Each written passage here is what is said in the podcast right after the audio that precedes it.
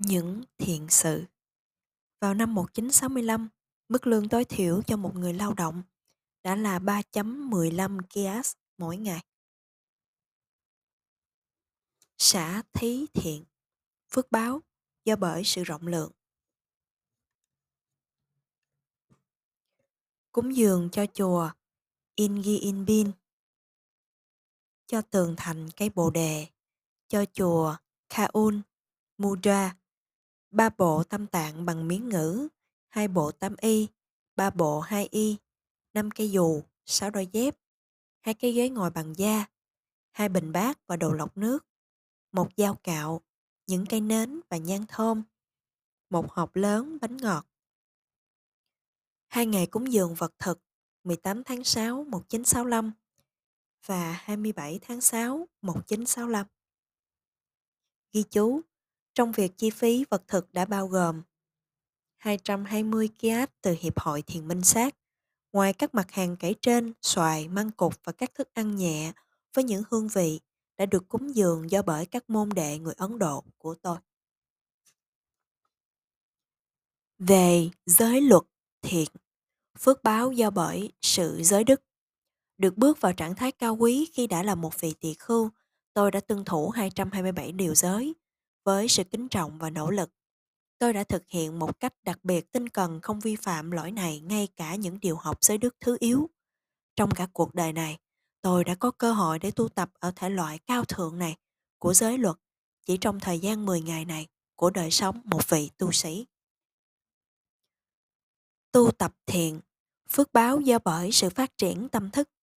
Bất luận khi nào tôi phải bận biệu vào các nhiệm vụ của mình đối với Phật Pháp và Tăng, tôi đã hướng tâm thức của mình về giáo Pháp và bằng với phương thức này đã biểu hiện lòng kính trọng của mình qua việc hành thiền, qua việc tu tập pháp hành, thực thi những giáo lý vào việc tu tập.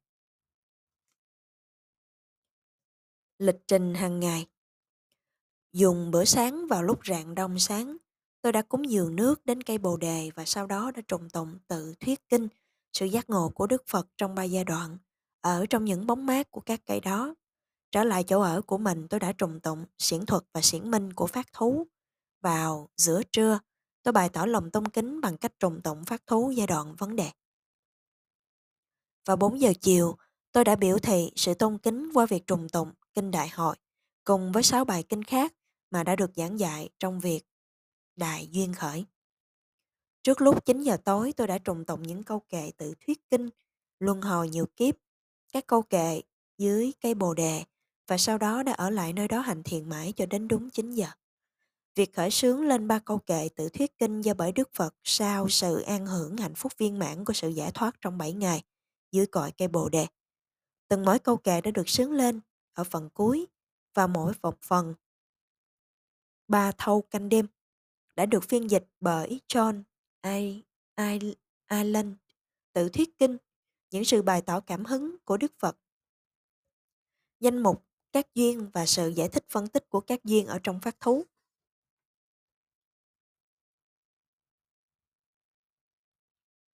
Việc xả thí, giới luật thiện và tu tập thiện mà tôi có thực hiện cùng với sự phước báo tôi đã có được qua việc tôn kính Đức Phật, Đức Pháp, Đức Tăng.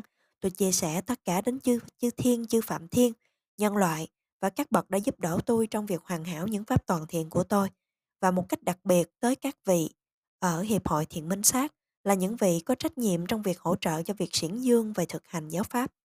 Nguyện cầu cho tất cả mọi chúng sanh được an vui ở thân và tâm.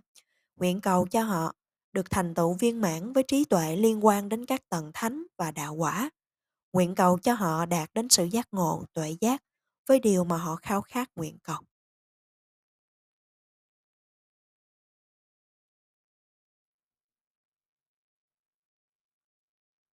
Sayaji Ubakin. Những chú thích của giáo thọ Chittin. Vào thời gian đó, giáo thọ đã là chủ tịch của tiểu bang về pháp hành tại Hội nghị Phật giáo Yangon, Miến Điện. Ông đã được giao nhiệm vụ giải thích, giải quyết các vấn đề liên quan đến trung tâm thiền định ở trong nước. Các bản báo cáo biên bản đã được nhận tại hội nghị từ các trung tâm này đã nói rằng có rất nhiều những bậc thấn quá, tầng thánh đạo thánh quả chạy dài từ thiếu nữ cho đến bậc cao niên. Ủy ban chấp hành bao gồm 27 thành viên họ là các bậc tu hành nổi tiếng từ khắp tất cả mọi nơi trên đất nước. Hầu hết trong số họ đã là các bậc học thức hoặc là những học giả nổi tiếng về Pali. Tất cả họ đều lo ngại rằng có thể có một cái gì đó không ổn ở các trung tâm, tuy nhiên họ đã không có can đảm bình phẩm về những người này, bởi vì sẽ có nhiều sự nguy hại để nói bất kỳ điều gì đối nghịch lại với giáo pháp. Nhằm để giải quyết dứt điểm vấn đề, Ủy ban chấp hành đã có văn thư được chuyển giao đến tiểu ban về pháp hành giáo vụ, do bởi giáo thọ chủ trì. Tất cả sự việc này xảy ra vào năm 1953. Giáo thọ phải tìm một giải pháp sẽ không làm thất vọng bất kỳ ai. Ông đã viết ra nghiên cứu cơ bản và sự ứng dụng chính xác về Phật Pháp bằng miếng ngữ và để trình quyển sách này đến tiểu Bang mình và về sau, đến quỹ ban chấp hành. Một nghị quyết đã được thông qua để phân phối quyển sách đến tất cả trung tâm thiền định trong nước cho việc ứng dụng của nó. Không có hỏi âm từ bất cứ trung tâm nào. Ngay cả cũng không có từ nào, từ những người đã gửi trong danh sách là các bậc thắng quá, tầng thánh đạo và quả. Sau đó, không còn có việc gửi các danh sách này nữa. Giáo thọ đã gửi một tiểu luận đã được in đến đại trưởng lão một cách riêng biệt thông qua vị phó kiểm soát của văn phòng kế toán thuộc Bộ Hỏa Sa Miến Điện. Ông Bolay có người mẹ là một trong những vị cư sĩ ủng hộ đại trưởng lão. Ông Maun Maun, một cụ đại tá, là người đã hành thiền với nữ giáo thọ vào năm 1984 và hiện giờ là người ở lại trung tâm thiền viện quốc tế Yangon hầu hết thời gian và là người em trai của ông Bolan.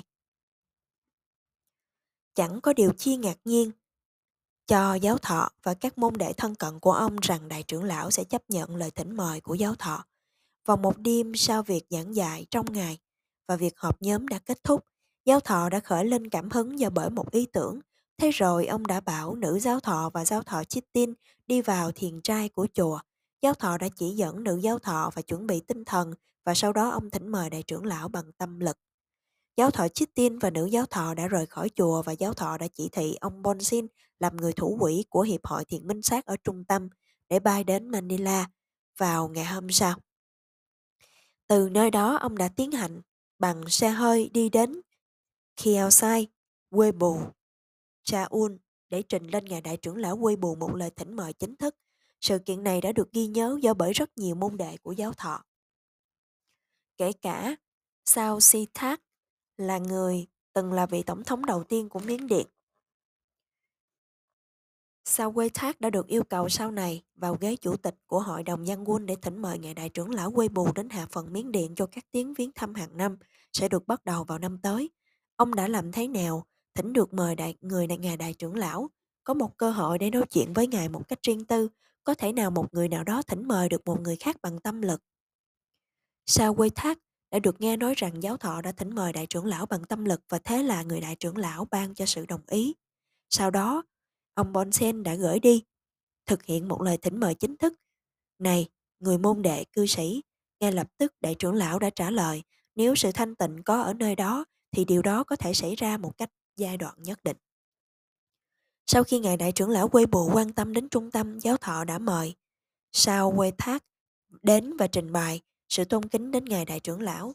Sau quê thác đã đi đến lúc 7 giờ, trên đường ông đi dự một bữa tiệc tối. Ông đã thỉnh mời, thỉnh cầu ngài đại trưởng lão giá mà ông và giáo thọ giảng dạy như nhau. Ông đã vấn hỏi là ông có nên hành thiền với sự chỉ dẫn của giáo thọ và đại trưởng lão đã bảo ông rằng ông nên làm điều đó. Ngay lập tức, Sao quê thác đã yêu cầu giáo thọ chỉ dạy cho ông và như thế cả hai người này đã từ giả đại trưởng lão và đi vào ngôi chùa. Giáo thọ đã chỉ định cho Sao quê thác, căn thiền trai hướng Nam là một căn mà có bức tượng Phật đã được tôn thờ vào khoảng một năm trước đây. Sau đó giáo thọ chỉ dạy ông ta về thiền sổ tức. Sao quê thác đã nói rằng ông chỉ có một giờ trước bữa tiệc tối tuy nhiên ông đã vẫn ngồi được cho đến 2 giờ. Giáo thọ đã mở cánh cửa giữa trai thiền, phòng chờ chánh niệm. Sau 2 giờ và sao quay thác đã mở đôi mắt ra. Ông đã quá đổi ngạc nhiên rằng ông có thể ngồi được trong thời gian dài như vậy. Bây giờ, ông đã trễ cho bữa tiệc tối tuy nhiên qua thiền định. đã gây cho ông một ấn tượng rất mạnh mẽ. Ông đã nói, không hề chi, tôi sẽ không đi ngay bây giờ. Sau sự việc này, căn thiền trai hiến nam đã được dành cho những người có tuổi. Như thường lệ, giáo thọ đã kể lại chi tiết những kinh nghiệm của mình mỗi khi ông trở lại trung tâm thiền viện quốc tế Yangon. Nữ giáo thọ có thể là có ở nơi đó tuy nhiên không có một ai khác nữa đã có mặt khi ông kể về giáo thọ Chitin về một sự kiện phi thường tại tu viện của đại trưởng lão Quê Bụ vào cuối buổi chiều ngày 17 tháng 6 của giáo thọ năm 1965. Ngày đến của họ trong khi ông Halatun đang cạo tóc ở trên đầu của giáo thọ, đại trưởng lão đã bất ngờ đi đến ngồi sẫm trước mặt giáo thọ, bắt đầu lợm nhặt tóc lên, đã được cạo khỏi đầu của ông ta. Nghe thu lợm một ít và đã đi ra, giáo thọ rất đổi ngạc nhiên về việc này. Ông đã bảo với ông Hà La Tôn giữ lại một ít tóc trong một hộp thuốc rỗng không bằng bằng nhựa để rồi giáo thọ đem cùng với ông ta về Yangon. Ông đã thường luôn giữ cái hộp này phía sau bức tượng Phật trong ngôi chùa của Trung tâm Thiền viện Quốc tế.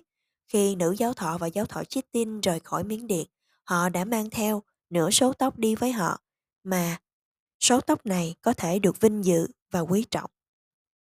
Tóc hiện giờ được cắt giữ trong ánh sáng pháp bảo tự và được xây dựng trên khắp toàn thế giới vì phúc lợi của nhiều người. Vì tòa nhà mới được hoàn thành, khuôn viên tòa nhà cần phải được làm cho sạch sẽ và sắp đặt lại. Những đường đi bộ hành dẫn đến lộ chánh đi vào. Mặc dù đã là tối tăm, Ngài Đại trưởng Lão Quê Bù đã tập hợp một số môn đệ cư sĩ giúp dọn sạch khu vực và thực hiện con đường bộ hành này. Lỗ chánh đi vào của căn nhà là nằm giữa khuôn viên và đường bộ hành dẫn đến trực tiếp tu viện Đại trưởng Lão Quê Bù. Đường lộ này đã được gọi là quốc lộ của vua. Ông Hà La Tun đã có ở đó để giúp đỡ những người làm việc trên lộ chính tuy nhiên ông đã nghĩ rằng lề đường bộ hành này đã được sử dụng cho các công nhân và những người buôn bán trong thời gian việc xây dựng tòa nhà để thích hợp trong một đêm. Giáo thọ đã nghe trộm ông ta đang suy nghĩ thành tiếng và quyết định khuyên bảo ông ta với một số câu hỏi. Làm thế nào chư Phạm Thiên và chư Thiên tiếp cận được với tu viện? Ông ta đã vấn hỏi, họ sẽ đi đến bằng lề đường bộ hành hay là bằng quốc lộ của vua? Kính thưa Ngài Tôn Kính, họ sẽ đi đến bằng quốc lộ của vua. Ông Hà La Tuân trả lời, đúng vậy. Giáo thọ đã nói, ví như một vị vua sẽ dùng quốc lộ của vua, cũng như thế, chư tỳ khu và các vị sa di sẽ là như vậy. Điều chi phải được hoàn thành thì sẽ được hoàn thành ngay tức thị, không có thời gian để lãng phí. Nó sẽ phải được hoàn thành một cách chính xác. Khi làm việc thì phải hợp tác với lẫn nhau, trong tinh thần hài hòa với những người làm việc xung quanh với mình. Giáo thọ đã sưu tập một bộ lọc các văn bản từ nơi tâm tạng, kinh điển Pali và đã xuất bản những văn bản này trong một tập sách nhỏ vào ngày Đức Phật, ngày trăng tròn của tháng 5, niên kỷ Miến Điện 1313, ngày 20 tháng 5 năm 1951. Các văn bản đó là Kinh Tập, Liên quan Tương Sinh, Xiển Thuật, Xiển Minh, Bác kệ Chiến thắng Kiết Tượng, Pháp Cú, những câu kệ 153-154, những câu kệ tán thán về tám lần chiến thắng. Tập sách nhỏ này được in ra là Pháp Thí, một tặng phẩm của giáo lý. Tiểu ban thực hành giáo pháp thuộc văn phòng kế toán trưởng đã phân phát miễn phí tập sách nhỏ này. Căn cứ vào ngày đại trưởng lão Lê Di, các văn bản này nếu được học thuộc và được trùng tụng hàng ngày suốt cả cuộc đời mình của một người thì có thể tựa vào như bảo tháp pháp bảo. Nhân loại cùng với chư thiên sẽ đạt được phước báo qua việc tôn trọng và quý kính với những người trì tụng các văn bản. Giáo thọ đã long trọng tuyên bố rằng qua việc trùng tụng các văn bản này bằng một tấm lòng tín thành, một tâm thức được tập trung thì có được khả kiến Phật và thành đạo quả vị Phật. Nó có thể làm cho thấy rõ giác tố chất. Một bản ghi chú đã được sao chép lại những lời nói của Đại trưởng lão Lê Di đã được bổ túc trong tập sách nhỏ ở quyển sau Kinh tập Xiển Minh.